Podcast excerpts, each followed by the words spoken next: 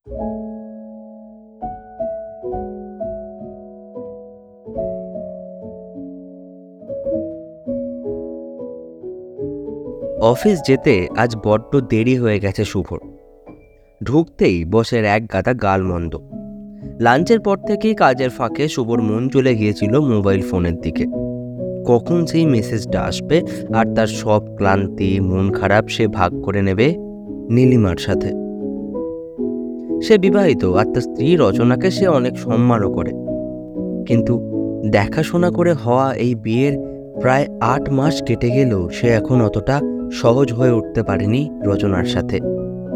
সেজন্য ফেসবুকে সে আদিত্য নামের একটা নকল নাম দিয়ে অ্যাকাউন্ট বানিয়েছে। সেখানে প্রায় প্রতিদিন শুভ তার ফেসবুক বান্ধবী নীলিমার সাথে মনের কথা শেয়ার করে চলেছে। প্রায় তিন মাস হয়েও গেল। না নীলিমার নিজস্ব কোনো প্রোফাইল ছবি নেই প্রোফাইলে শুভরও নেই। কিন্তু বন্ধুত্বে সেটা কোনো প্রভাব ফেলেনি। হঠাৎ টিং করে নীলিমার মেসেজ এলো। জানো আজকে কত সুন্দর করে লাউ চিংড়ি বানালাম। আমার বরটা অফিস যেতে দেরি হয়ে যাচ্ছে বলে একটুও খেলুন আমিও সবটা খেয়ে নিয়েছি কিচ্ছু রাখিনি। মেসেজটা দেখে শুভর চোখটা ছানা বড়া হয়ে গেল। সকালে রচনা কত করে বলছিল? লাউ চিংড়িটা খেয়ে যেতে।